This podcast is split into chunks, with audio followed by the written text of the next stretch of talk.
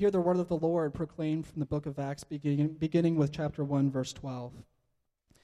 Then they returned to Jerusalem from the mount called Olivet, which is near Jerusalem, a Sabbath day's journey away. And when they had entered, they went up to the upper room where they were staying Peter and John and James and Andrew, Philip and Thomas, Bartholomew and Matthew, James the son of Alphaeus, and Simon the Zealot, and Judas the son of James. All these, with one accord, were devoting themselves to prayer, together with the women and Mary, the mother of Jesus, and his brothers. In those days, Peter stood up among the brothers. The company of persons was in all about a 120, and said, Brothers, the scripture had to be fulfilled, which the Holy Spirit spoke beforehand by the mouth of David concerning Judas, who became a guide to those who arrested Jesus for he was numbered among us and was allotted his share in his ministry. Now this man acquired a field with the reward of his wickedness, and falling headlong, he burst open in the middle, and all his bowels gushed out. And it became known to all the inhabitants of Jerusalem, so that the field was called in their own language Akeldama, that is, field of blood. For it is written in the book of Psalms, May his camp become desolate, and let there be no one to dwell in it and let another take his office. So one of the men who have accompanied us during all the time that the Lord Jesus went in and out among us, beginning from the baptism of John until the day when he was taken up from us, one of these men must become with us a witness to his resurrection. And they put forward two Joseph, called Barsabbas, who is also called Justus and Matthias. And they prayed and said, You, Lord, who know the hearts of all, show us which one of these two you have chosen to take the place in this ministry and apostleship from which Judas turned aside to go to his own place. And they cast lots for them, and the lot fell on Matthias, and he was numbered with the twelve with the eleven apostles. This is the word of the Lord. Thanks be to God. Listen, um, in my own life, uh, waiting is the hardest part of being a Christian waiting. I, I remember uh, Lauren and I lived in New Jersey. We, uh, we had told my ministry, the campus ministry for whom I worked, about 18 months before I was going to transition out, that uh, I was going to move toward church planting. And there were about five opportunities on the board at the time for us to do that. And so I made this announcement 18 months ahead to help them prepare for my transition. And then, after I made that announcement, in the next three months, every one of those five opportunities totally dried up and disappeared, either through lack of funding or through other instances that were totally out of the control of the churches trying to plant those individual church plants. And so here, here I was with Lauren and two kids in the middle of nowhere, New Jersey, trying to prepare to go church plant, and I had no idea where we were going to go.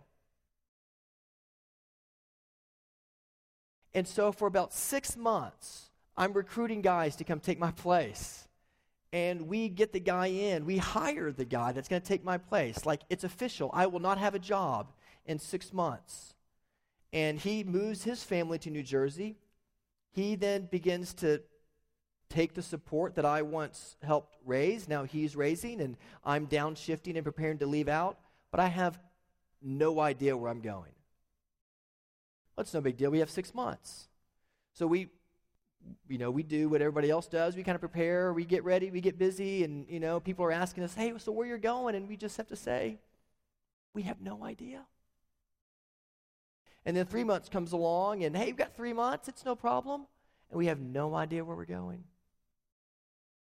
And so, for about five months, friends, we sat there in New Jersey, 1,500 miles from home, from our families, and we had no idea where we were going to go. And the Lord just said to us, Blake, I want you to just wait because you're a very impatient person. And I'm not going to tell you where, and I'm not going to tell you when. I'm just going to tell you to trust me.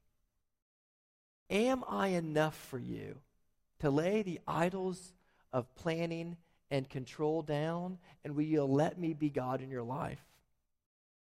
And so, sure enough, not long before that transition had to take place, two opportunities emerged, of which this was one of them. And we were glad and joyfully chose to turn one of those down to take this one. And it was an amazing time for us to learn how to wait. But waiting's hard, isn't it? Like if you wait for like, you know, five hours, you can plug in a season of Downton Abbey. You're going to be just fine. If you wait for five minutes, you know, you can occupy your time with the tabloids and the chewing gum as you wait at the line at Reasor's for somebody to check you out. You know, if you're waiting at baggage claim, you know that airports have figured out that Americans hate waiting so much that they actually put your bags on the furthest baggage claim, oftentimes from your plane, because they would rather you walk seven minutes longer and not file complaint cards than to put you on the closest baggage claim and sit there for 10 minutes because you're going to be so mad you had to wait, you're going to file a complaint. Waiting, as a friend of ours in New Jersey said one day to us, an old 70 year old saint, waiting is the lost art of the Christian life. Because we don't like to wait. And so we occupy our time. We occupy it with TV. We occupy it with ESPN. We occupy it with college football. We occupy it with eating too much. We occupy it with exercising. We occupy it with sex. We occupy it with looking at internet pornography. We occupy it with all kinds of things that totally dominate our life. And except for internet pornography, and of course, sex within the confines of marriage is wonderful, right? But uh, except for sex outside of marriage, all those other things that I mentioned, right, are good things that become over desires for us. And they tend to reveal in times of waiting our functional idolatries. And what's amazing about the passage that Mike just read for us is that here these disciples are, having seen Jesus resurrected and having seen him ascend to his Father. Jesus says to them, Wait until I give you the Holy Spirit. And in the midst of the waiting, Jesus gives this young church, this fledgling church of 12 plus 108, there's 120 people that gathered in that upper room, one resource to give their life to when they wait. What is it? That's what we're going to look at today. What is that one resource? Why do you need it so badly, and how do you do it? What's the resource? Why do you need it so bad? And how do you do it? Let's look at the text together. All the disciples, to a man, were blown away by what they experienced. Peter, just days before, had denied Jesus and he was on the run. John, right, was the one, perhaps, in the book of John, who ran out of the garden without his clothes on. He was so fearful of being arrested. They were running scared. And after the resurrection, Jesus shows up in his physical, real body. And every one of them were so transformed that their entire worldview was completely. changed. And it changed them.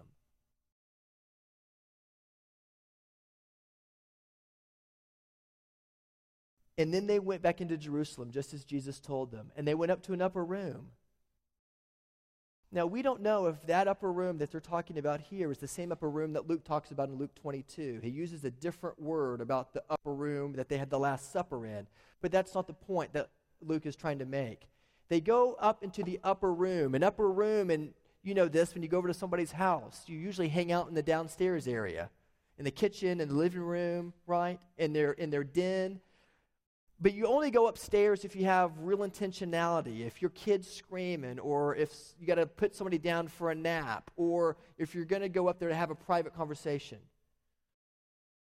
It's the same way in the ancient Near East. The downstairs area was the place of hospitality, but the upstairs area was the place where people went because they had a purpose.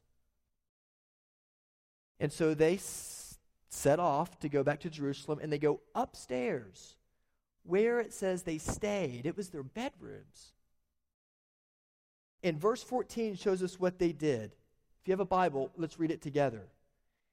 And it says that all these, with one accord, were devoting themselves to prayer. Let's say that again. All these, with one accord, were devoting themselves to prayer. There it is. The resource for a young church plant like ours to be a church that's in community, trying to shape the community of Owasso in the glory of the name of Christ. If we're going to be that kind of church, we've got to be devoted to prayer. And the last thing that you're going to want to do when it's time to wait is to pray. Listen, you can see in your bulletin that Martin Luther was writing a commentary on Psalm 51, and he was overcome with his own habit of not praying. He says, I have learned from my own experience that praying is often the most difficult thing to do. I don't hold myself up as a master of prayer. In fact, I admit that I have often said these words coldly God, have mercy on me. I prayed that way because I was worried about my own unworthiness. Yet ultimately, the Holy Spirit convinced me no matter how you feel, Martin, you must pray. God wants us to pray, and He wants to hear our prayers, not because we are worthy, but because He is merciful. These disciples were so overcome by what Jesus had done that they don't say, okay, listen, Jesus said He's going to send the Holy Spirit and then send it out into the world okay, let's gather people together and let's figure out who's going to go to what towns and how we're world. He doesn't do any of that. These guys come together and they devote themselves to prayer. And what's interesting about this passage is that the word devoted to is used 10 times in the New Testament. And it just means to be constant in or to be full of, fear in, or to be set apart for. And five of those ten times, like one of the times, for example, in, in Mark 3 is used the boat aside for Jesus. In the boat because the crowd is pushing in on him, and they set the boat apart, right? It was devoted to Jesus. It was an inactive, inanimate object. But most of the time when they use that word, five out of those ten times, it's talking about prayer. Let me just give you some of those just to help us massage in this just for a second. In Acts chapter 2, it said the early converts in Jerusalem, they devoted themselves to the apostles' teaching and fellowship and breaking of bread and the prayers. In Acts chapter 6 of the apostles, it says, But we will devote ourselves to prayer and to the ministry of the word. In Colossians 4, it says of all of us, Paul says, continue steadfastly in prayer, be devoted to prayer, being watchful in it with thanksgiving. And those of you guys who like Romans, you know in Romans 12, there's like this string of exhortations in Romans 12 12. And it says, Rejoice in hope, be patient in tribulation, be constant in prayer. His point is that it's not abnormal to be a person devoted to prayer. It's assumed if you're a Christian, you're going to be devoted to prayer. It, it, what you have to remember when you think about prayer is that prayer for us is a resource. It's, it's kind of like, you know, it's, it's kind of like, um, I may get trouble for using this analogy, but it's, okay, I'm not going to use it. It's kind of like when, when you are, um, when, when you have got something really awesome at your disposal, like you're, you get to go like on the Mario Andretti racetrack, right? And they give you the car to go around the racetrack together, right? And you get in that car and you just turn the key and you go, oh, this is cool. Look at the lights on the dash. And this cool. Look at this helmet. This is awesome. The whole point of the car existing, man, is to help you fly around that track. The thrill of being a real race car driver of participating in what is so awesome that you've been invited to by Mario Andretti himself. The same is true in prayer. Jesus gives you access to all of his resources, and he invites you to enjoy that with him. Ladies, you like to go to the spa. Men, what do we like to do? We like to go hunt, whatever. Listen, prayer is one of those aspects of our life where Christ invites you into the pleasure of being in his company. And being constant in prayer doesn't mean like you're always praying anymore, that being devoted to your wife means that you're always hanging out with her. But what it does mean is that if you only pray at meal times, or you only pray, you know, these pithy little prayers, now I lay me down to sleep before you go to bed with your kids, or you only pray, which it, it, this is a good prayer to pray, Lord, help the traffic to break because I'm late for lunch, or give me a parking place like now. Like, those are perfectly legitimate ways to pray. But if those are the only times that you're praying, only in moments of crisis, then your life is not devoted to prayer. But Jesus says that the life of a church that is on fire for me is devoted to prayer. That's what it means. Now, why do you need it? When we were waiting to um, figure out where the Lord was going to call us, um, I was asking the Lord all the wrong questions. Where am I going? When am I going to get there? How much money do I need to start raising? Should I start communicating with my supporters? All of those questions that a young church planner might start asking about planning a church. And the Lord said to me, You need to shut up and pray because you're asking all the wrong questions. And when you devote yourself to prayer, when you begin to enjoy prayer, God calls you to enjoy prayer, do you know what happens to your questions? They change. And they get shaped around the gospel. So you stop asking questions that are often driven by your own uh, pity in many respects. Lord, when are you going to take care of me? When are you going to do this? And he said, Blake, stop asking questions about you. Just say, Jesus, can you be enough for me right now? Blake, will you let me be enough? And when I began to answer that prayer, it was amazing. Doors began to open up.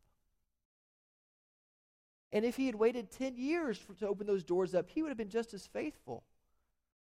But you need prayer so much, friends, and I need prayer because we're asking, many of us are asking the wrong questions, and therefore we're not growing in wisdom. And if you're going to grow in wisdom, you've got to learn how to ask the right questions. Remember in, in Psalm 113, there's a psalm where he just goes off, Bless the Lord, O my soul. We sing it together. Bless the Lord, O my soul. And right smack dab in the middle of that prayer, he says, in the midst of this string of praises to God, Thank you for being such a great and marvelous God. He's just praying a prayer of praise. The Lord totally transitions his question. And he gives him a question to pray. And he says in Psalm 113 5, Who is like the Lord our God, who is seated on high, who looks far down to the heavens, from the heavens onto the earth? Who is like you, God? Who would take my family through such an incredible transition, you might be saying? Who would take me through a period of joblessness? What are you doing? Who would allow me to get hurt in such a way that my life is never the same again? Who is like you? And he says, Now you're beginning to ask the right question. Because your life will be well lived, he says, when you begin to recognize that it is lived for me in light of my glory.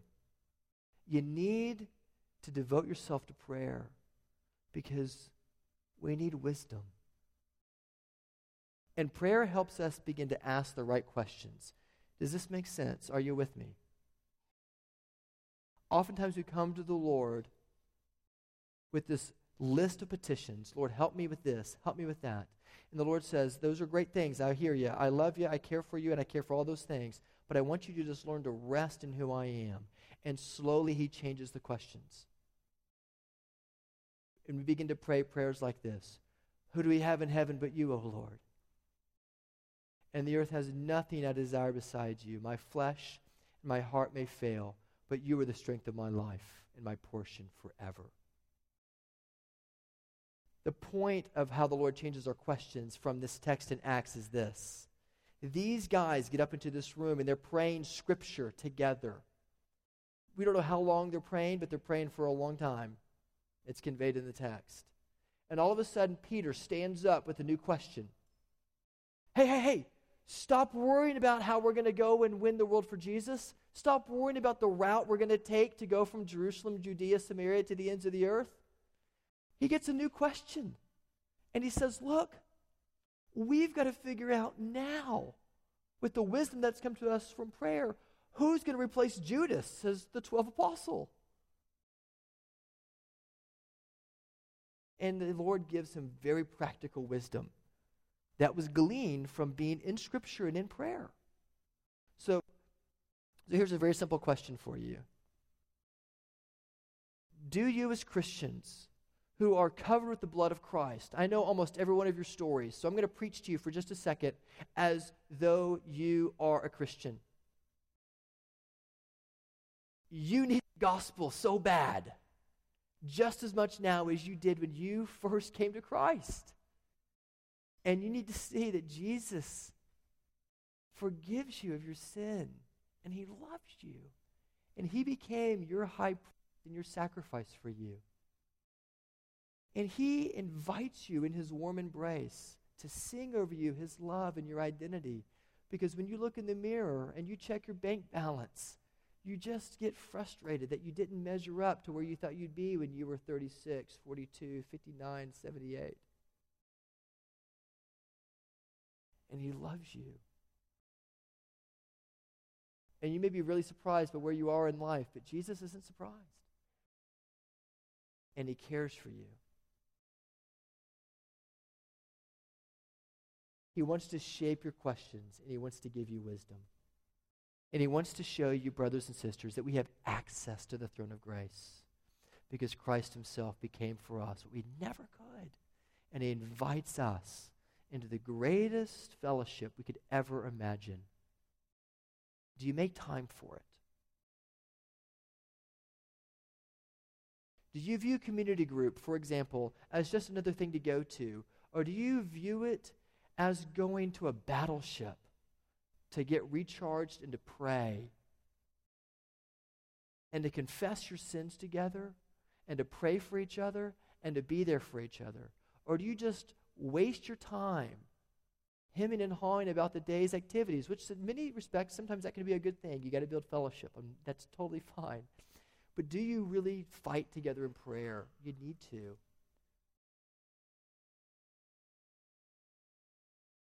So, what is it? What's the resource? They were devoted prayer. Why do they need it?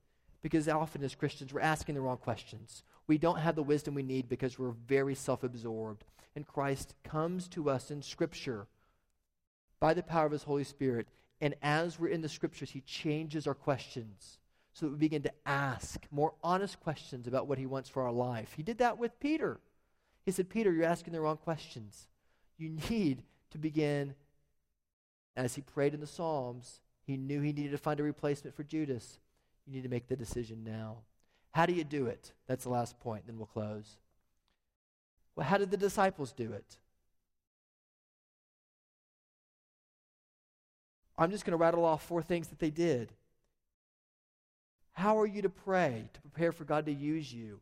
How are you to pray whenever you're waiting for something to happen? And I know some of your stories. Some of you are waiting and you're frustrated by how long you've had to wait. You pray together with other people. They prayed together. It says that they didn't just pray in their own closets, although we should develop that discipline too, but it says that they prayed in a whole group. They prayed together. It says that they were united in prayer. They joined together with one accord. They had agreed together that the resurrection and ascension of Jesus was worthy of them gathering. And they prayed in light of what Christ had done for them. They prayed because of the gospel. So they prayed together. It was corporate prayer. They prayed united prayer. They prayed constantly in prayer. We don't know how long they actually prayed in Acts chapter 1, but it is conveyed in the text that they actually prayed at least for four days. because Pentecost came on day 10. And the way the Greek is written, there tends to be a pretty significant shift between when they started to pray and when Peter finally stands up and says, Hey, brothers, according to the scriptures, we got to find a guy to replace Judas. And fourth, they prayed scripture soaked prayers. Peter goes to scripture. He goes to scripture to find his wisdom. Do you? Use the Psalms to be able to pray. Let those words become your own words to pray. Because if you're like me, oftentimes you get stuck. You pray the same old kind of rote prayers. But he invites you to take on the emotion of the psalmist and to pray those prayers because sometimes they articulate your heart far better than your own way of communicating might. How are you to pray? You pray corporate shaped corporate prayers. You pray prayers that are united with brothers and sisters. You pray fervently, constantly, together. And then you pray scripture soaked prayers. Those are the things that we see in the book of Acts, the very, very beginning, as he lays out these kinds of resources for us to say, this is what marks a church that is on fire and on mission.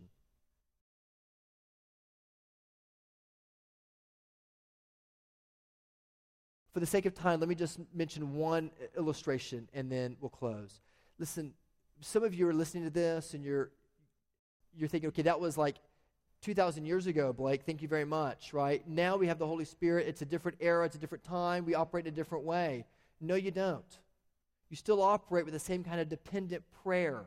You know what happened after the book of Acts? They prayed dependent, bold prayers for a long time until Christianity became the dominant worldview in their culture. And then you know what happened? They capitulated to the culture. So that by the time Constantine's reign ended, and the next emperor, his name was Theodosius, he was the one who said, This imperial cult called Christianity, which we've allowed to be accepted, we're going to actually make the institutional religion of Rome. And it crippled the church because it became culturally conditioned that you're a Christian.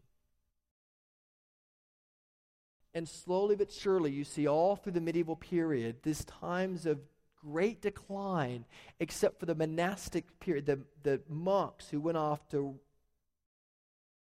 pray for revival and renewal because they prayed for it.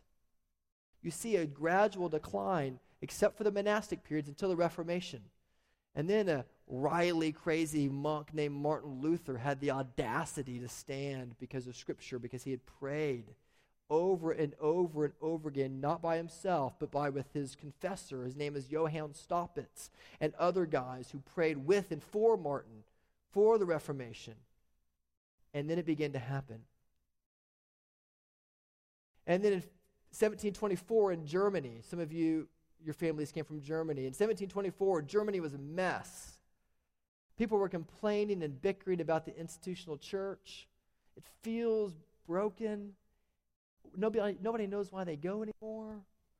And there was a young man whose name was Ludwig von Zinzendorf. Isn't that a fun name? Ludwig von Zinzendorf. I dare you to name your next child Ludwig. And Ludwig von Zinzendorf called together a group of people. He formed prayer bands. And he said, instead of complaining about the church, let's pray for it. And he gave his life to these guys named Moravians who were Reformed Catholics, who were Catholics that were coming out of the sacramentalism of the Catholic Church to become Protestants.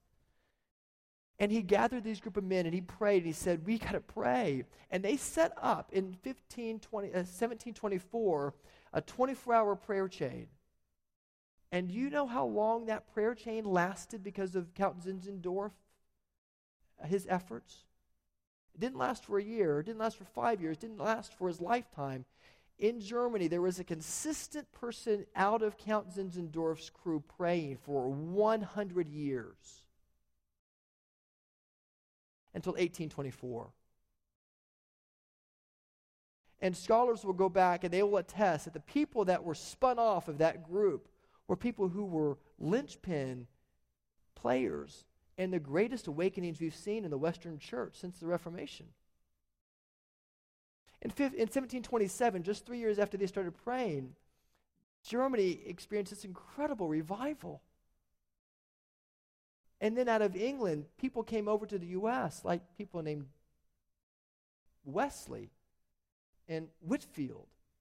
And they began to preach. And a young preacher named Theodore Frelinghuysen caught the vision in New Jersey. And his congregation had this massive revival, which then was the beginning of the First Great Awakening. And scholars say that much of that was attested back to Zinzendorf beginning to pray in Germany three years before that. And that lasted for another 97 years. That's an amazing. And yet we think, man, we're hungry. Jesus is so great. I love him.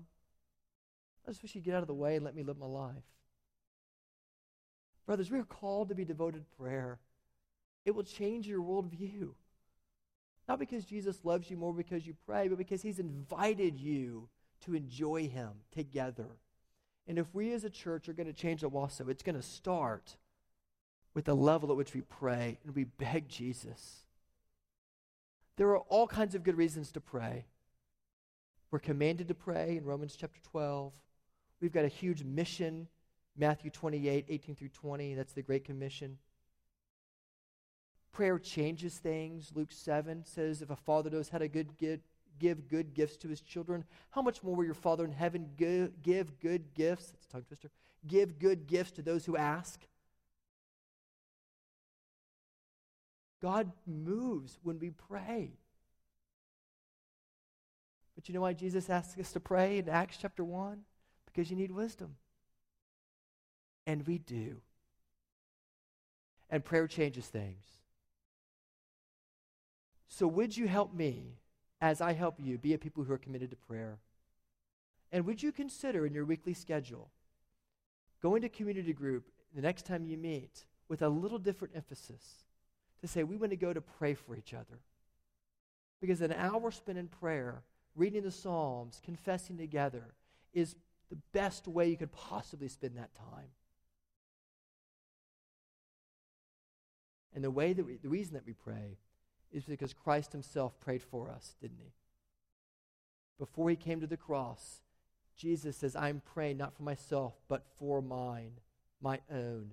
Those people who you have called to be mine.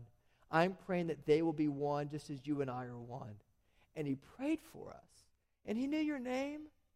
And he knew your concerns. And he knew the things that you were you hoped that you would get in this life. And he prayed for you to be unified together.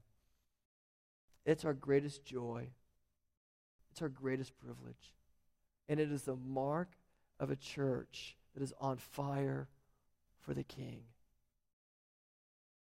Let's do it together because our Savior loves us so much. He invites us into his throne room of access to enjoy his company and his fellowship.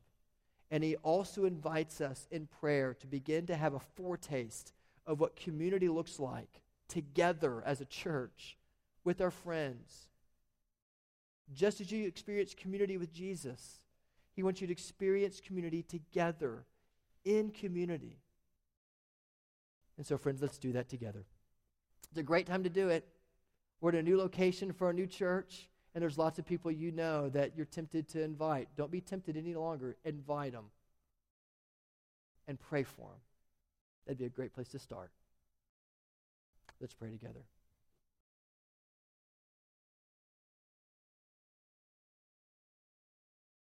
Father, we thank you that you invite us to pray. And Lord, we know that we know that according to the book of Acts, that renewal comes when a church pray and they are reoriented toward mission together.